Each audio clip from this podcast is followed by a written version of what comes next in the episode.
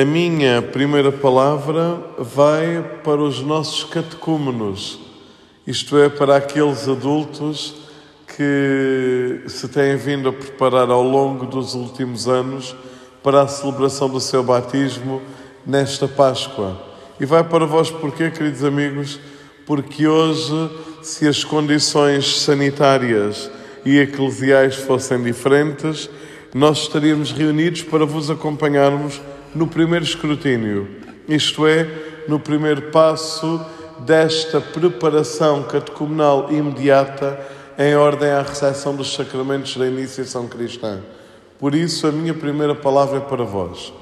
A minha segunda palavra é também para todos os catequistas da nossa Diocese que, ao longo deste fim de semana, têm estado a fazer o seu retiro de forma virtual. Começámo-lo ontem às 10 da manhã, com duas meditações, também com um tempo de oração à tarde. Aconselhamos a que muitos se associassem à Eucaristia que o Senhor Bispo vai presidir a partir das 11 no Seminário de Faro, mas se porventura algum está a acompanhar-nos também, ou se eh, no decurso do dia conseguir acompanhar esta Eucaristia, pois a segunda palavra é também para vós. Reunimos-nos em dia de domingo, porque o dia de domingo é o dia do Senhor e o dia do Senhor é o Senhor dos dias. Reunimos-nos para a celebração da Eucaristia, para a escuta desta palavra, que é um desafio à nossa vida crente, à nossa vida cristã, e é esta preparação que o Senhor quer que cada um de nós faça para a Páscoa da nossa salvação. E eu poderia dizer que a partir de hoje já entramos numa outra dimensão do tempo da Quaresma. Tal como fui partilhando algumas vezes aqui com as irmãs e também em alguma partilha virtual, a Quaresma vai acompanhando a nossa vida como se de um crescendo se tratasse. Temos uns primeiros dias mais preparatórios, entre a quarta-feira de cinzas e o primeiro domingo da quaresma. Temos depois duas semanas em que hum, as tentações do Senhor e, sobretudo, a experiência de estarmos com Ele no cimo do monte vão colocando o nosso coração centrado no mistério de Cristo. E temos agora estas três semanas terceira semana da Quaresma, quarta semana da Quaresma, quinta semana da Quaresma, para centrarmos o nosso caminho nesta redescoberta do nosso lugar concreto enquanto filhos de Deus pelo batismo e do sentido que o nosso batismo deve ter enquanto membros do corpo do Senhor. E as leituras, a partir de hoje, ajudam-nos justamente a isso. Se estivéssemos a celebrar com os catecúmenos, poderíamos eventualmente voltar às leituras do ano passado, do ano A. Não estando a celebrar com eles, podemos também nós pedir ao Senhor que hoje faça no nosso coração esta purificação repentina que tantas vezes o nosso coração, como o Templo de Jerusalém, precisava.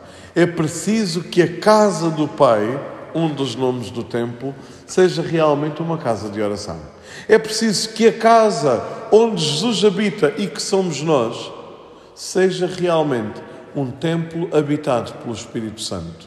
Por isso, peçamos ao Senhor que, com o chicote da Sua palavra, faça cair dentro de nós tudo aquilo que está a mais, como que numa preparação para a Páscoa definitiva o Evangelho de São João vai nos apresentando também aí uma pedagogia catequética muito bonita.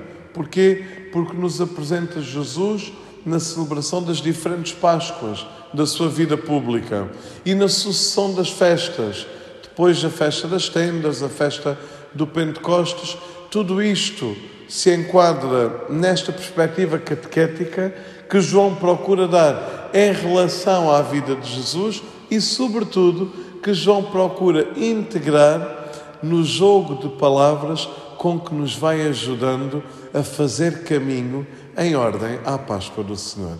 Por isso, Jesus diz: é preciso que esta casa, que este templo, se torne casa de oração. É preciso que estas pedras deem lugar a um encontro. E quando confrontado com a sua atitude, que sinal nos dás? Que podes fazer isso? Jesus dá-nos o sinal da sua própria vida. Destruí este templo e em três dias o reedificarei. E é aqui nesta controvérsia que os seus interlocutores se perdem. Então, mas este templo não levou 46 anos a construir? Como é que tu dizes que em três dias o reedificarás? O Senhor falava-nos da sua Páscoa, falava-nos da sua ressurreição, falava-nos do templo mais importante que o templo de pedra, falava-nos da necessidade de nos encontrarmos consigo e de fazermos desses encontros a oportunidade de percebermos que o devemos adorar em espírito e em verdade. E esse caminho do espírito e da verdade é o caminho da nossa experiência de fé. No âmbito catecumenal, no âmbito batismal, é o caminho da nossa redescoberta da filiação divina e do desejo de fazermos da filiação divina a nossa marca cristã no meio do mundo.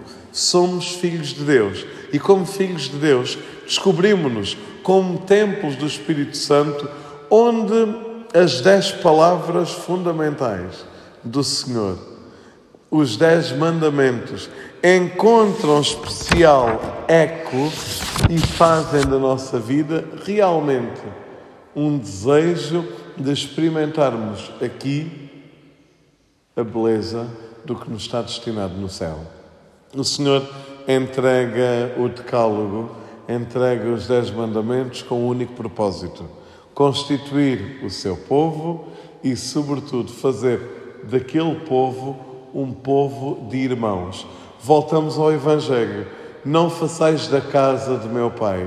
Na casa do meu pai eu devo encontrar os meus irmãos e não os vendedores que se aproveitam do espaço da oração, do espaço sagrado, para levar a cabo as suas atividades. Na casa do Pai encontram-se os irmãos e, como irmãos, caminhamos sempre em direção ao coração do Pai, porque é lá a nossa derradeira morada. Por isso, queridos amigos, existe um caminho, é o caminho do amor. Existe um caminho, é o caminho da lei de Deus, onde somos ditosos por nela caminharmos, neste caminho que nos leva em direção ao Senhor, que santifica o dia do encontro dos seus filhos, mas santifica também a nossa vida quando somos capazes de colocá-lo em primeiro lugar, que nos santifica enquanto filhos, mas que pede que a santidade da Sua palavra acerca da nossa fraternidade seja na vivência concreta com os nossos irmãos. E é esta dupla dimensão, é este duplo olhar sobre os mandamentos que sempre deve animar a nossa fé. Nesta manhã de domingo, nós, estes poucos que estamos aqui, queremos convosco, que estáis aí, realmente fazer caminho em direção à Páscoa do Senhor. À Páscoa das nossas vidas, à Páscoa da nossa salvação Páscoa é essa que tem um rosto. E enquanto uns e outros se degladiam por anunciar a sabedoria do mundo, por anunciar os seus milagres, São Paulo faz-nos a síntese.